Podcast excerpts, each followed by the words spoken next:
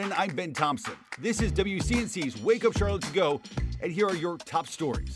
Still investigating an officer involved shooting that sent two people to the hospital over the weekend. Police say they were called to a home in Northeast Charlotte to deal with somebody having a mental health crisis Saturday afternoon. And that is when somebody started firing shots, and officers fired back. Police say two people were shot, including the individual holding the gun. No criminal charges have been filed.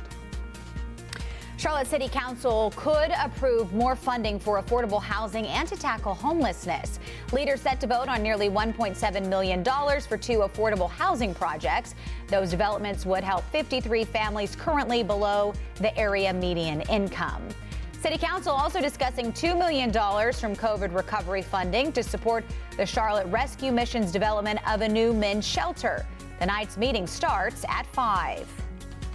Good morning, I'm Tradisha Woodard. Today, Rowan Salisbury schools are discussing new calendar options for the 2023 2024 school year. They're looking at options that could provide teachers more planning time and shake up spring break, and they will review the calendars proposed and make a vote.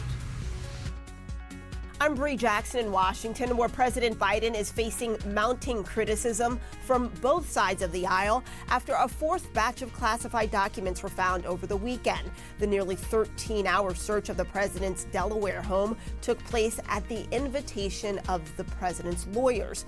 The president's personal attorney revealed in a statement that six additional items were found, including documents with classified markings. South Carolina Senator Lindsey Graham back in the U.S. after a trip to Ukraine. A bipartisan group of senators meeting with the country's president and other officials. The group says they are committed to working together to bring an end to the war in Ukraine, urging the United States and other allies to supply tanks to help fend off Russia's invasion. Thanks for listening. You can find all these stories and more right now on WCNC.com. Join the Wake Up Charlotte team weekday mornings on WCNC Charlotte from 4:30 to 7 a.m. Like and subscribe to our podcast and tell a friend.